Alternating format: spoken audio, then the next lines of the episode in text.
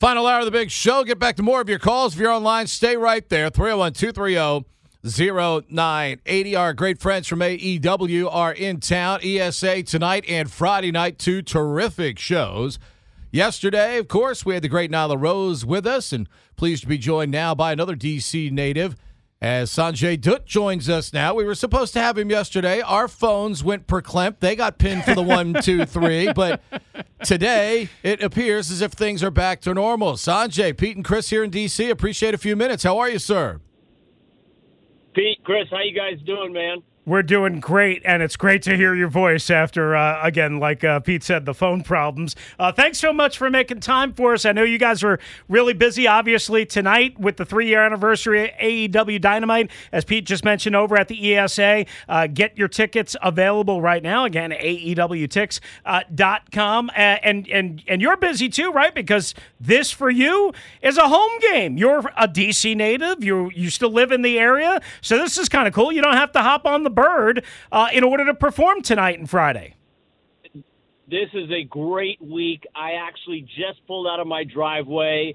Uh, so I'm heading to D.C. right now. I live uh, out in the suburbs of uh, Northern Virginia here. So, uh, yeah, I love it, man. No, no planes uh, one week. I'll take it. I was going to say, Sanjay, in a moment like this, you know, just like uh, uh, the other great pro athletes in the area, I mean, how many people are like trying to hitch up for tickets and uh, things of that nature because uh, the fact that they do get to see you and, and the superstars of AEW in person here? It, it, it really is a special feeling. You know, my wife and my kids are going to be coming out. Um, you know, everything I say about Jay Lethal on camera is true. He's my best friend.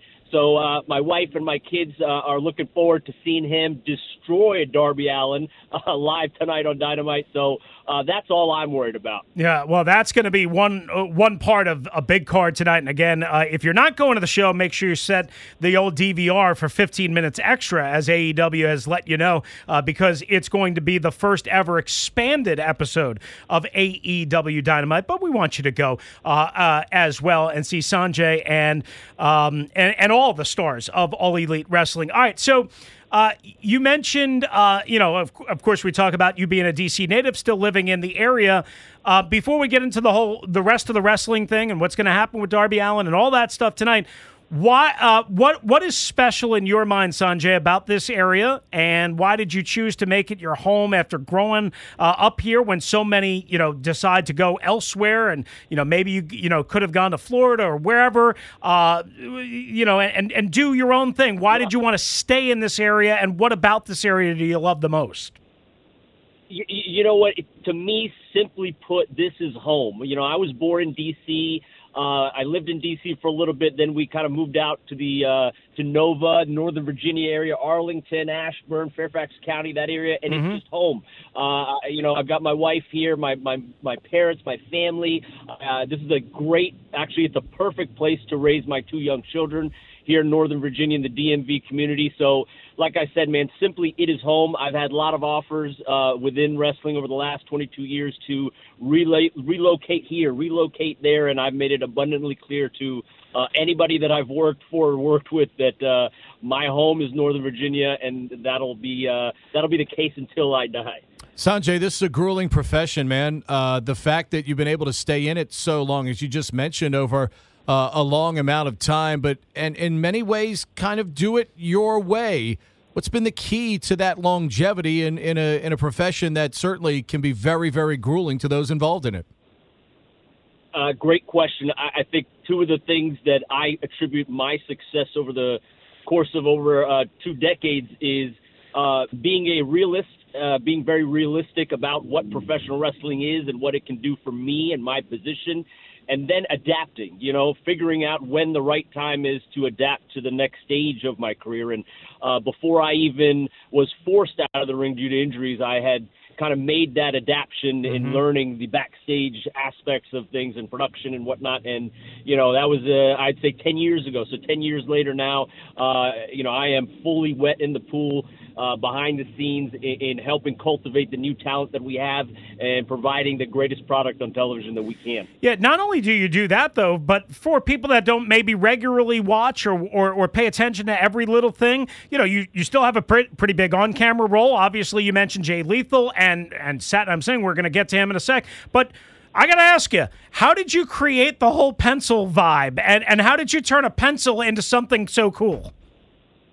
Wow. So, you know, that that's a great question that uh, I'm shocked nobody's really asked me the origins of the pencil. So, uh, the actual origins of uh, me and the pencil go back a ways back, but uh, the pencil behind the ear is something that I've done uh, pretty much for the last, like I'd say, four or five years when I really uh, adapted in a, a backstage mm-hmm. role. And I remember the very first time that uh, Jay and I were on ca- camera, he looked at me and said, "Hey, hey, we're about to go live. Take that pencil out of here." And I looked at him and I said oh no, it's staying. And then, uh, you know, we're off to the races from there. Uh, you know, it's just kind of been my thing. And I've, uh, I, I got to say, man, uh, you know, having that pencil there is like a security blanket at this point on TV. I don't, I don't know if you're a football fan. I, I don't know if you are, but it, it, you know, when I when I think of the pencil in the ear and and the whole gimmick, Matt it makes Patricia. me think of Matt Patricia, the former Lions head coach, and Bill Belichick's longtime assistant. You know, I mean, we don't see yeah. the we don't see a pencil having such a prominent role in today's day and age of computers and you know pens and markers and all that stuff. I'll tell you a real quick story. There was there was one time when, when I was working at WWE as a producer, and I, I you know when I started, I would always have a black or a blue ink uh, pen, right? And it had exploded in my in my uh, suit jacket, and oh. I saw this big stain, and I go, oh my goodness, that's why Vince McMahon never carries a pen. He's always got a pencil. That's and then perfect. I kind of switched to pencils from there. I love it. That's pr- I didn't think about that. Sanjay, I want to talk about yeah. Vince and Triple H and their influence uh, for a moment. I mean, these are two, you know, uh, giants of the industry. Vince may be the, the biggest giant uh, in the history of the industry. What do you take from those two guys as you create and craft shows all the time now yourself? But the influence that those two guys had because they are two icons of any entertainment industry. It's not just wrestling, it's any mm-hmm. entertainment mm-hmm. industry with what they've accomplished.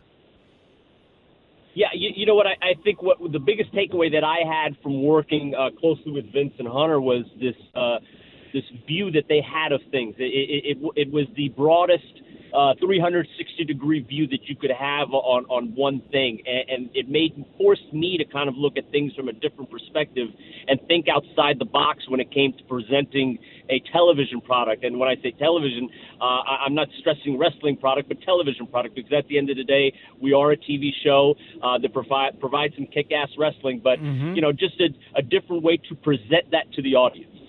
Sanjay Dutt, our guest here on the Team 980 and the Audacy app, of course, on the BetQL guest hotline. Make sure you give him a follow at Sanjay, S O N J A Y, Dutterson, D U T T E R S O N. AEW, nice enough to put out a cool tweet promoting the interview with that awesome gif of uh, Sanjay with the pencil and doing the woo, Ric Flair strut. I love it, man. I love it. That got me all fired up.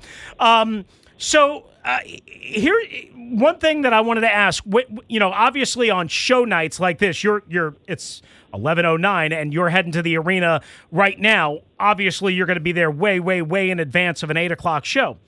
What do you do as a producer, and I, I guess maybe sort of uh, utilizing your also on air role, but what do you do as a producer on, say, Monday or Sunday when there isn't per se a a, a major TV show that night. How are those sure. days more grueling? Like an NFL coach works, you know, 16 hours or 17 hours on a Monday. How does that kind of work for a a producer and somebody with your level of experience?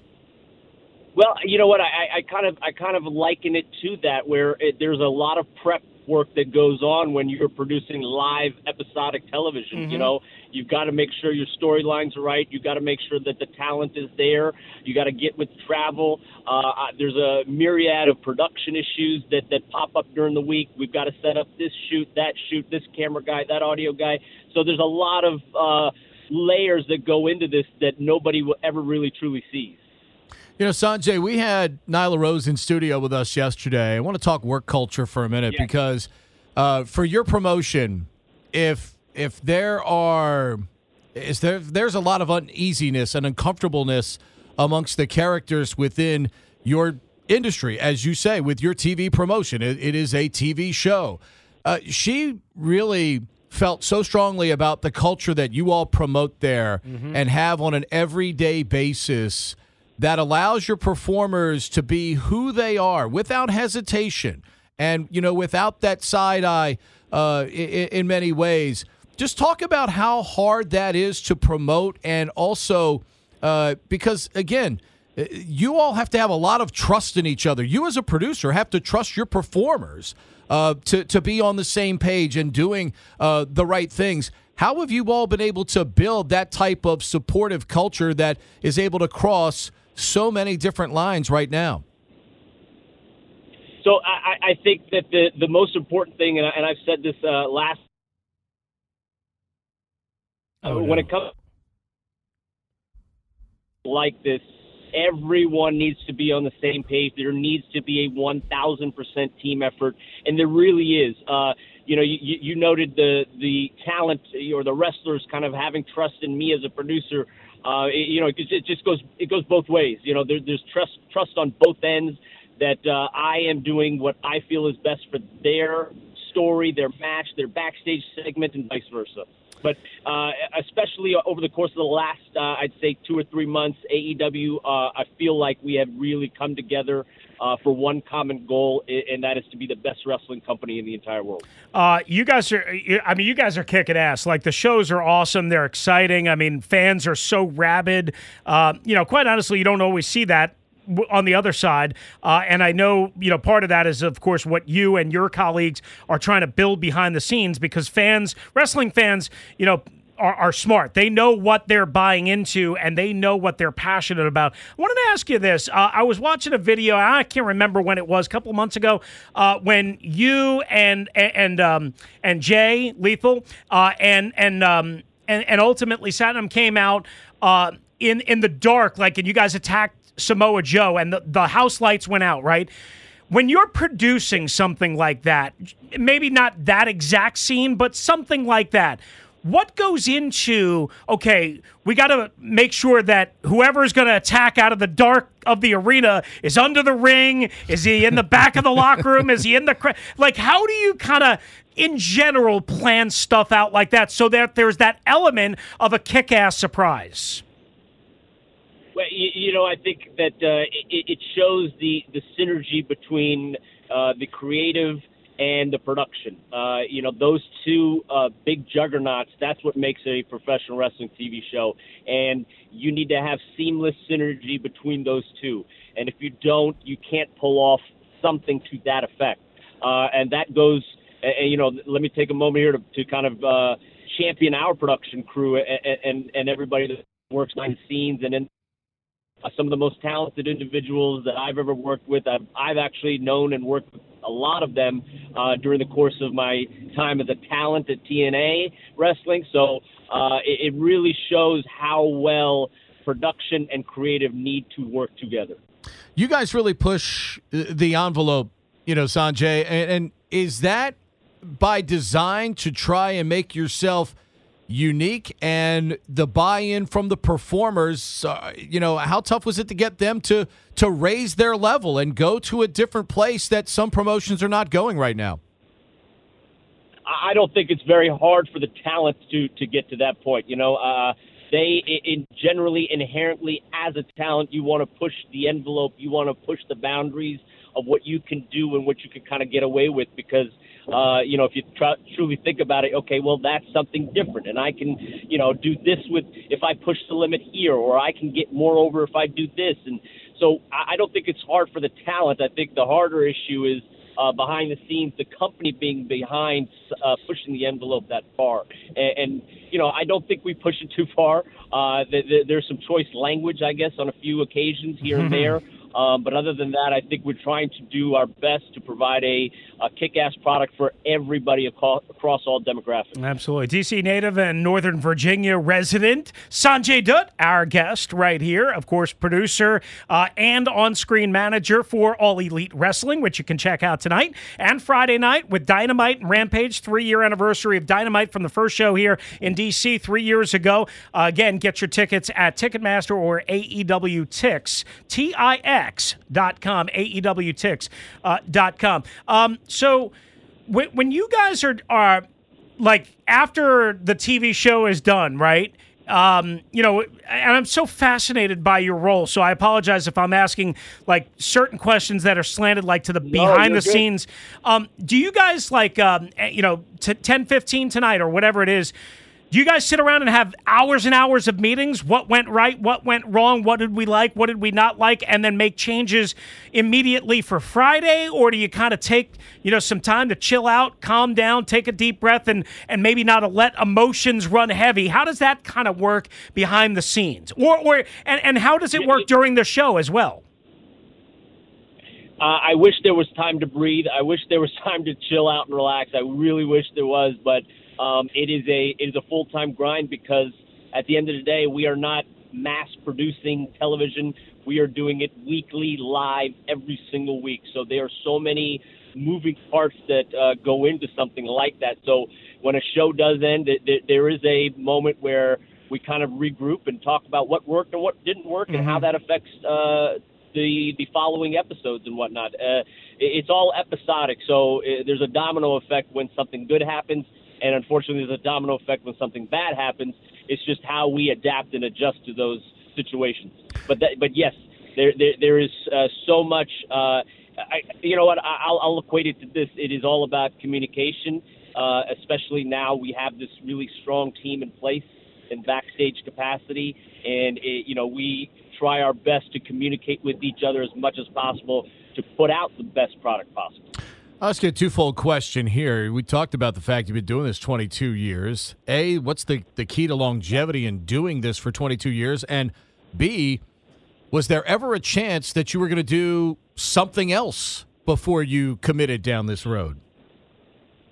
Sure. Uh, if you ask my parents, they would have said yes. Well, actually, if you ask my mom, she would have said yes. I wish you would have done something else.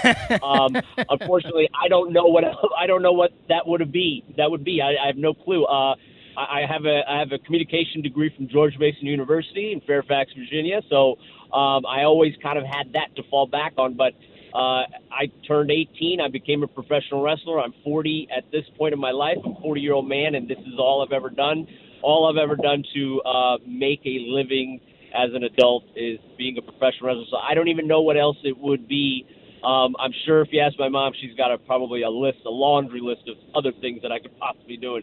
Uh, fortunately, my dad was a big wrestling fan, uh, so he was, you know, the, he, it was it was just a dream come true for his son to be on TV as a wrestler. Um, but yeah, this is all I've ever wanted to do, and I guess all the eggs were in one basket, and you know it worked out.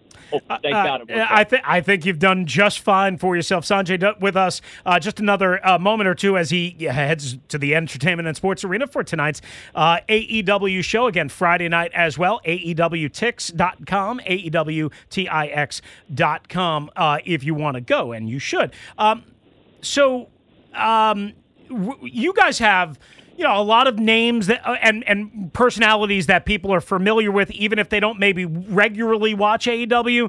Uh, sometimes they have different names, their real names, what have you.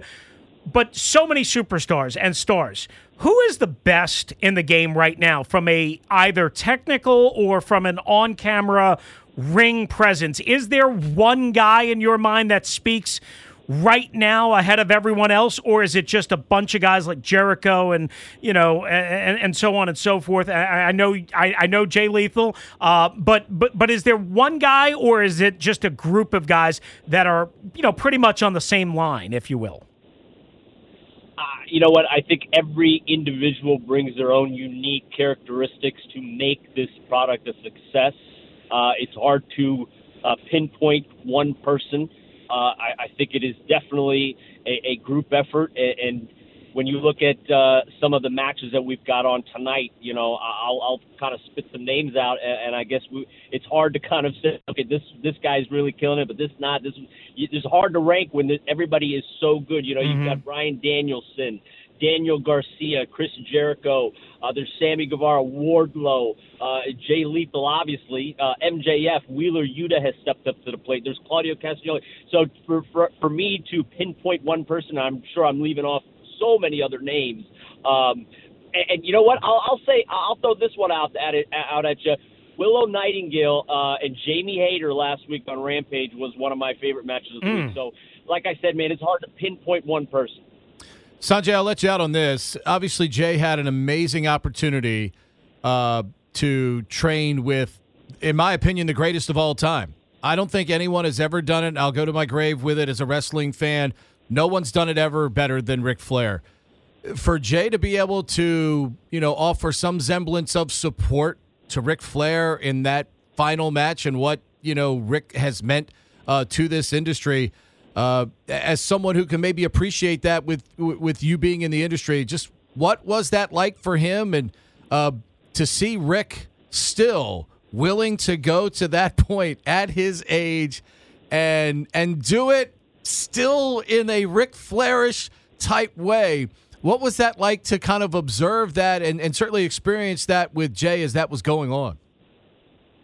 uh, it, it was pretty incredible because you know from the first day that that whole uh, thing started, when, when Jay called me and said, "Hey, guess who's coming to the school today to train?" and he says, Ric Flair." I said, well, "Why the hell is he doing that?" Um, so, so to be part of the journey from day one, and and, and to know, you know, I don't think. Obviously, that that was a monumental uh, uh, moment for Jay, and it meant a lot to him. But I don't know if uh, anybody other than me and maybe his parents uh, really understand how much that truly meant to Jay, not just on a professional level, but on a personal level. Uh, you know, he has obviously um, a professional relationship with Jay, but uh, with Ric, but Ric and Jay are uh, really, really, really good friends. And uh, what what that moment meant personally for for Jay, um, I can't speak to those words. It's be, it's beyond that. You know, it was a uh, a moment that he'll never forget. And you know, my wife, my wife and I, and, and our kids, we flew out to Nashville to to witness it firsthand. Um, it was a very, very special night. Sanjay, we're big wrestling fans, I think, as you could probably tell around here. So one of the things we do for first-time callers, I love it, or too. or or when we say something really smart and brilliant, which we do uh, all the time, is this.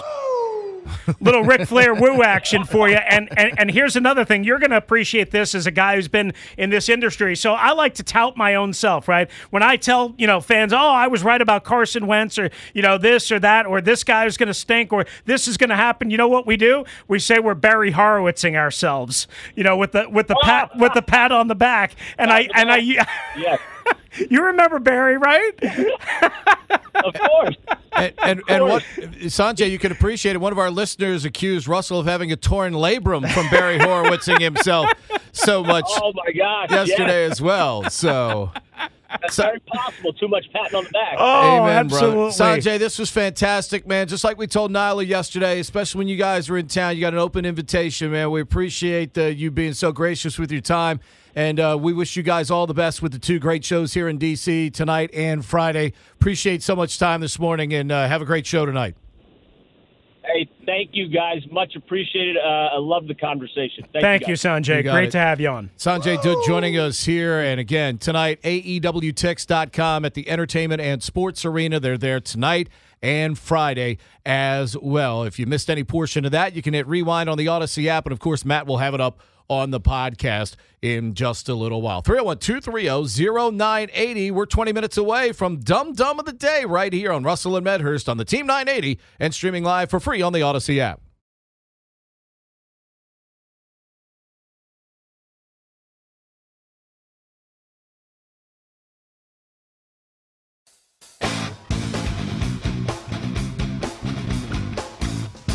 Again, if you missed our conversation with Sanjay Dutt, get it on the podcast. You can hit on the rewind on the Audacy app right now. I'll spend a couple of minutes here. Today's last day of the regular season. Uh, Major League Baseball, Washington Nationals getting ready to put uh, the finishing touches on uh, a season certainly that they did not want to have in any way, shape, or form. It's just worked out that way. Roster's completely different than it looked like at the beginning of the season. And going forward now, you know, Mike Rizzo talked about it yesterday, about a 20 minute uh, jaunt with reporters about right now.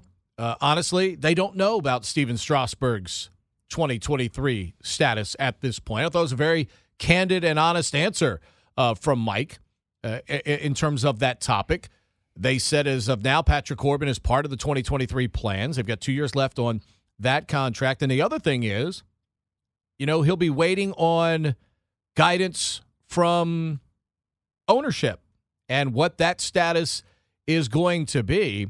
We haven't had, Chris, a lot of gigantic off seasons for the Washington Nationals since they've been here.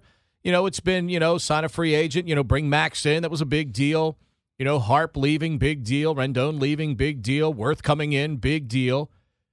But this is one of the more, I think, critical and interesting off seasons for the Washington Nationals since they've arrived in D.C. We haven't had many of these where they've had to rebuild the product, but critical offseason coming up, especially with new ownership coming in and Davey Johnson, or excuse me, Davey Martinez affirming, at least for now, unless they decide to leave, his coaching staff coming back intact for 2023. Right. Um, and and Davey and Mike had their options picked up for next yes. year, so we think they're safe. Now so they're getting I, I mean, paid. Listen, we know new, that new ownership, right, could come in and clean house. We don't. We, we have no idea. Um, that being said, before we get into Strasburg and especially Patrick Corbin and whatever, I mean, we still don't know actually if the team will absolutely be sold. We think they will. We're pretty sure they will. And then, even if it is sold and agreed to in principle and whatever, there's then a process that Major League Baseball has to go through in addition to approving the sale. So this could take until mid January. Well, December is when the owners February meeting 1st. Sure, come. Sure. So you're hoping. I think in a perfect world, you have it wrapped up by then. hoping, hoping, So and, and and approved. What you're saying is approved and voted well, on by then. and I think because of Major League Baseball is that before structure, the winter meetings, or that's that's like a week before the winter meetings, I right? Think, they yes, usually and I do think, that. I think baseball, because of its structure, they know who's bidding. So they've approved. They've essentially given you approval on who your bidders Yeah, are. That yeah. if if you accept a bid from one of those parties, that that group is going to be confirmed uh, and welcomed in as new owners. Uh, Major League Baseball, in fact, I, I, all sports, whenever there is conversation of a sale, they all know who's bidding, and they all tell them behind the scenes, "Hey, we've investigated all these groups. You know, Group A may not necessarily be somebody you want to do business with. We have a lot more confidence in B, C, D, whatever." So that's the that's the biggest thing, other than figuring out whether Stephen Strasburg can actually pitch a baseball anymore uh, for your team at a, at a big league level.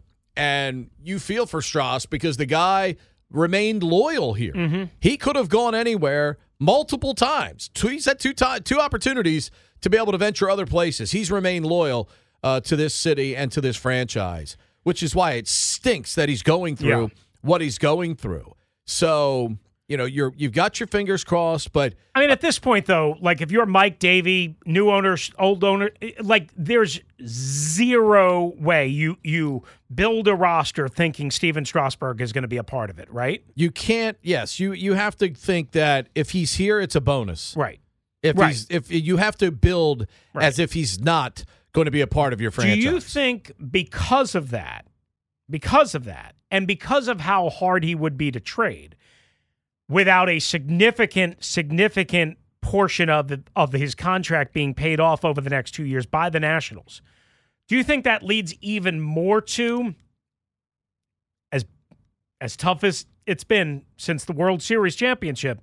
We have to have Patrick Corbin here because we've got to have a veteran leader, A, and somebody who eats innings and who has been outside of one little blip on the radar screen been you know wh- where his back tightened up in the first inning he has been healthy as a horse. I i, I think i because i think a normal organization when i say normal i think an organization that was ready to compete or ready to win or whatever or wasn't financially hamstrung by many different things including a potential sale i think they would probably buy him out. Or eat a significant chunk of his contract. Instead, Rizzo said yesterday, and I don't know what he told the Junks this morning, but Rizzo said yesterday he's going to be a part of the rotation, Yeah. or at least that's the plan, right? But I think if Stras was semi countable on if they if the Lerners trying to be responsible here um if they gave if they look, weren't if so they gave- financially conservative right? If they gave Mike the opportunity, if if Strasburg was here with no problems, Mm-hmm. They might give Mike the opportunity the opportunity to move on from the player, uh, and and because again, it, this is about winning baseball games, Right. okay? It- uh, if you have a player that's directly losing baseball games for you, it makes no sense to continue to play that player if all they're doing is contributing to losing for you. Now, I will give him credit. Over the last couple of months of the season, he changed some things, had a little bit more success, but you were hoping this is a guy that would be like a a one two would be an upper part of your rotation. Mm-hmm. Right now, Patrick Corbin pitches like a guy that's fourth or fifth Yeah. in your rotation. At best. Does eat innings. He can get He you. does. get you to the sixth, and Well, not all the you time. know sometimes the seventh. yeah. But sometimes season, he gets struggles to get out of the first. that's very true. Yeah, that's very true. But that is again where Mike said yesterday, "I'll await direction from ownership Right. as to what he can do." Because you have to figure Cavalli, Gray, Corbin. That's three for next year. Paolo Espino. No, No. minimum he's a, a bullpen arm. Uh, yeah. I, I mean, but Cole Henry's not. Cole Henry's probably not going to be ready as of yet. He had a little bit of a setback during Right. the course of the season. If he get look, if Henry goes to camp and blows it up and looks great, then that's another young Yeah, arm that was you a, put in that there. was a pretty big. But but that that thing is also the thing that Strasburg's dealing with, right? Same with Will Harris with I mean- Cole Henry, I think, right? I mean, th- this thoracic outlet syndrome Yeah, thing is I'm pretty sure. just it's it's it's you know it's it's kind of like the the 2022 version of what Tommy John used to be Right. years ago. Now this it's a it's an injury we don't know how to fix, and you just play a waiting game. what do you do with Fedde? Again, I mean, you you depending on things like Joe Ross coming back from another surgery, if you know if he ends up being back at some point, that's a bonus. I mean, look at, this point, depending on what Mike's able to go out and shop for in free agency, you know, maybe you allow Erick to compete for again bottom end of the rotation spot. But other than that, I mean, the guy, Erick unfortunately doesn't show you the consistency to pit, to to be able to contribute any higher than that. So if you're Mike right now and ownership gives you the directive and the okay to do it, you got to go shopping for some better groceries mm-hmm. in the rotation. It, eh, like I said, it makes no sense to keep doing the same thing over and over again if it's not going to contribute to winning. Mike Rizzo hates losing. Okay, I mean, I've sat at, I've sat at tables, I've had conversations privately with him and Davey Martinez. They hate losing. The two of them, they're two of the most competitive SOBs you will ever find. This was not okay for them this year. Mm-hmm. I mean, this is this is. I mean, there are a lot of Maalox moments for both of those guys this season because how much they value winning and playing the game the right way, and that didn't happen here this year. Not only did they lose games, but Chris, there were times they didn't play the right way. If you play the right way and the other teams just got better talent than you do mm-hmm. and beat you night to night because it's Max Scherzer versus pitcher of the week at times in this rotation, that's one thing but they didn't play the game the right way either. And that is what will stick with Davey and Mike as competitors and Right. baseball people Right. is how much in a focus for 2023 when they open up spring training is having 25 to 28 guys on the roster that understand, hey, there's a right way to play and there's a wrong way to play. Well, and then- if you're going to keep playing the wrong way, we're going to find some other people to play the game the right way. Well, I, I think that's a fantastic point because their base running has been atrocious all year. Dude, it's it, it, it's it's base running, it's overthrowing, cut off men, throwing to the wrong base, Well, let me ask you this: executing rundowns poorly. just just what what we said right there. What do you do with Victor Robles? Because he has been a culprit in a lot of that. Yet he's the best fielder they have. He's a great it- center fielder. I- I- and he plays a very critical position. yeah, you got to be strong up the middle. Abrams, I don't know what his contract status A- is, but Abrams has been brilliant Yeah. up the middle since you brought him in. Uh, your Robles has one more year left. I at think? least. Yeah, Okay. I- I mean, I right- would tra- I would trade him. Ruiz, it- you have to be strong up the middle. Ruiz proved that uh, he's terrific, Yeah. terrific receiver, great thrower to second base for most of the season. Trailed only JT Realmuto in terms Mm-hmm. of uh, players uh, throwing out runners at second base. So he he aids you defensively in stopping the running game. So Mike has improved the club defensively up the middle with Ruiz, with Abrams. You saw them start to play better, especially when Abrams got here, because that guy was saving runs uh, with making simple plays and making the extraordinary play uh, out at shortstop, turning double plays when they weren't getting turned. I mean, those little things, man. Oh, you yeah. give teams Sure. extra outs, they score extra runs. Abrams came in, Robles defensively. Those guys, in theory, keep runs down, but you gotta you gotta have pitchers to keep the ball in the Right. ballpark But too. if, if all of this is everything that you said is correct, if fundamentals and doing the little things are most important to winning foot, uh, baseball games, and Davey and, and Mike want to win, and nobody would question that. How do you justify keeping Robles then? Just because he's a good defensive center? Because he's not good enough in any other area. I In it's a- any other area. I think it's a fair question uh, because the results are what they are, and that's why Mike and Davey get paid good money. They're going to have to make a, a a critical decision. Maybe it's a one more. I mean, they've had so many discussions with Victor about the follies on the bases and things of that nature. Maybe there's one more conversation. You say going into spring training, here you're competing for, you know, a job. But if we see these same fundamental flaws in the game, you know, we, we maybe we move on. But the question is, is who you're replacing him with. Right. Are those players going to be just as good, if not better? Because not a lot of those guys. I mean, think about it. Lane Thomas was voted by the media and a good group, very intelligent group, as the team's MVP. What does that tell you? Mm. You know, I mean, Lane Train has had a hit for power this year, somewhat productive career year. high in home runs. You know, up near 250, can run, good fielder. I know a scout tremendous that really really likes him. I? I my, my, my- with you know Dew being down, Lane Thomas was my daughter's favorite Yeah. player this year. Yeah. Got a hell of an arm out there in the outfield. So I think Lane Thomas is one of your one of your outfielders Mm-hmm. next year. The ultimate question is, what will the rest of that uh, outfield look like? Matt, is Peter still there? All right, we'll give Peter. Uh, Peter, you got sixty seconds. We want to get you in here because you were on hold. Peter down in Wilmington, North Carolina. What's up, Pete? Nope. And now the phone clicked out on him. God, look at that. I promise I didn't do it. It's not your fault. we try to get you in, Peter. Sorry about that. Call us back tomorrow because what your topic is, we'll be talking about tomorrow as well. 301 230 0980. Dumb Dumb of the Day is next. Right now, Chris tells us what's trending. All right, once again, we're brought to you by All Elite Wrestling. AEW is bringing their last two shows of the 2022 calendar here to Washington, D.C. at the Entertainment and Sports Arena tonight and Friday night. For tickets, go to AEWTIX.com.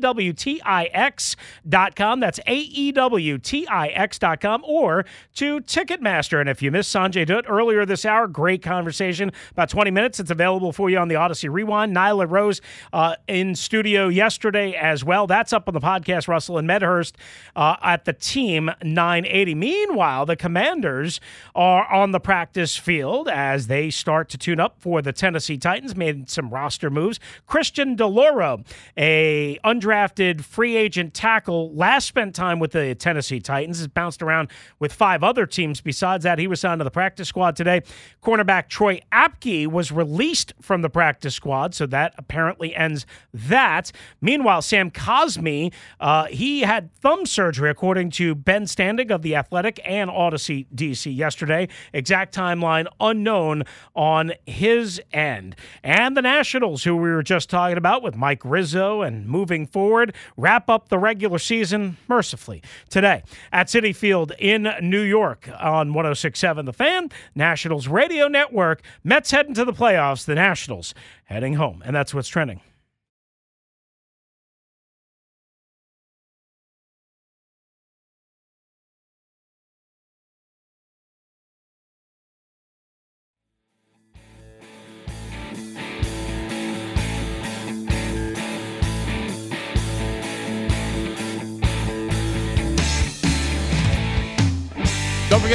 AEW tonight at the ESA, AEWTix.com.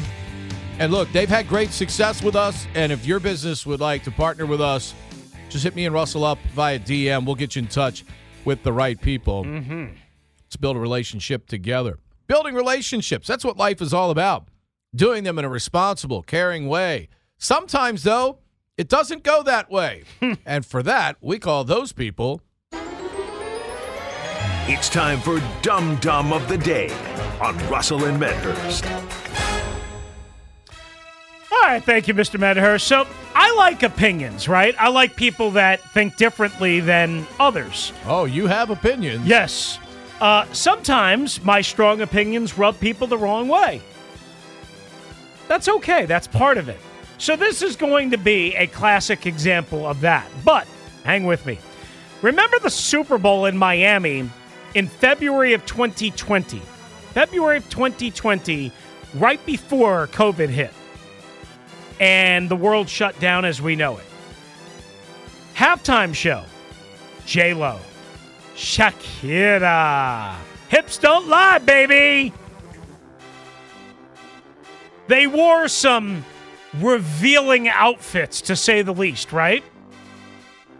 Well, it appears all these years later, it's now October of 2022, two and a half years later, that loudmouth Megyn Kelly doesn't like what J Lo and Shakira wore.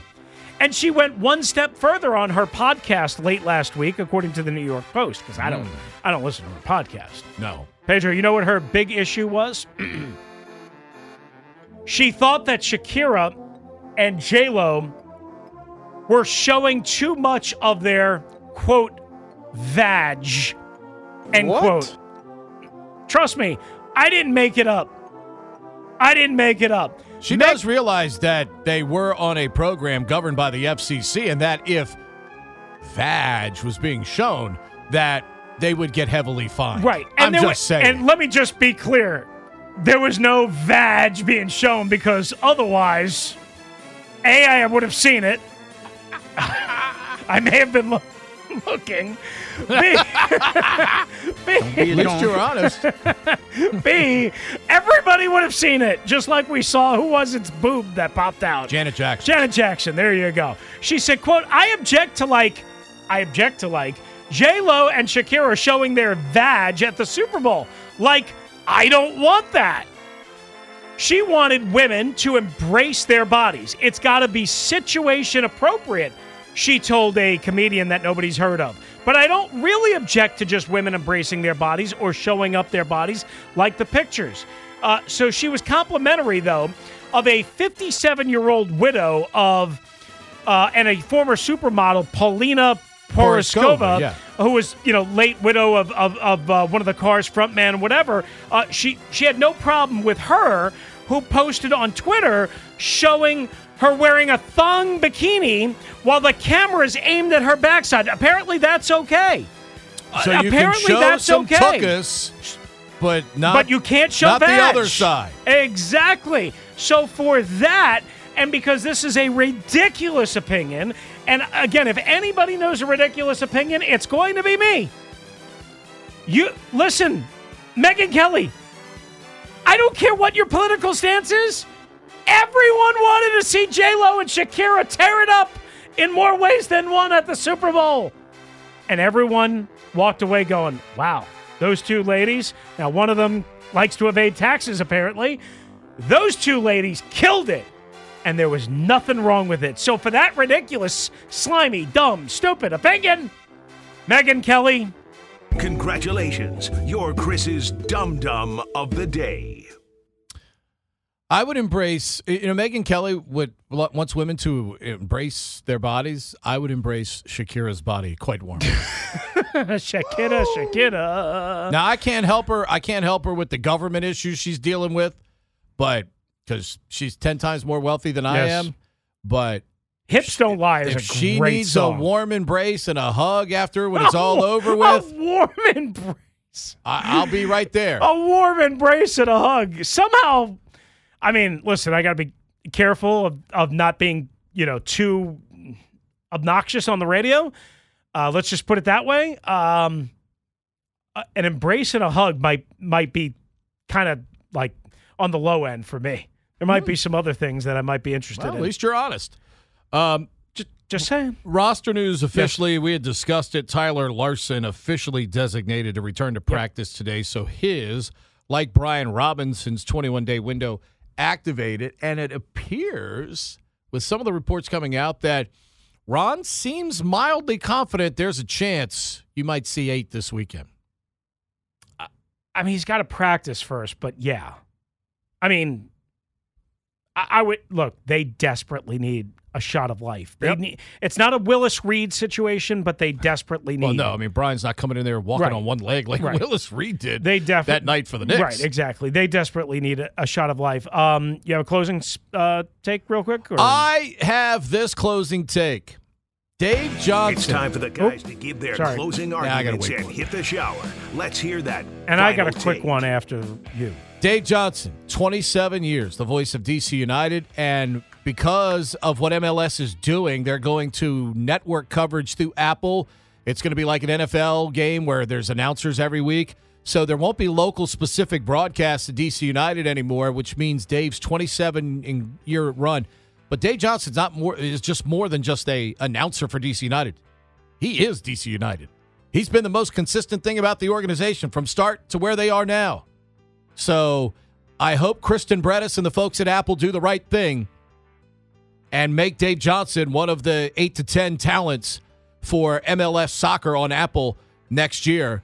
Because if they don't do that, they're doing MLS a tremendous disservice to someone who may know, know as much, if not more, about the league, its history, and its current situation than anyone. Way to go, Dave.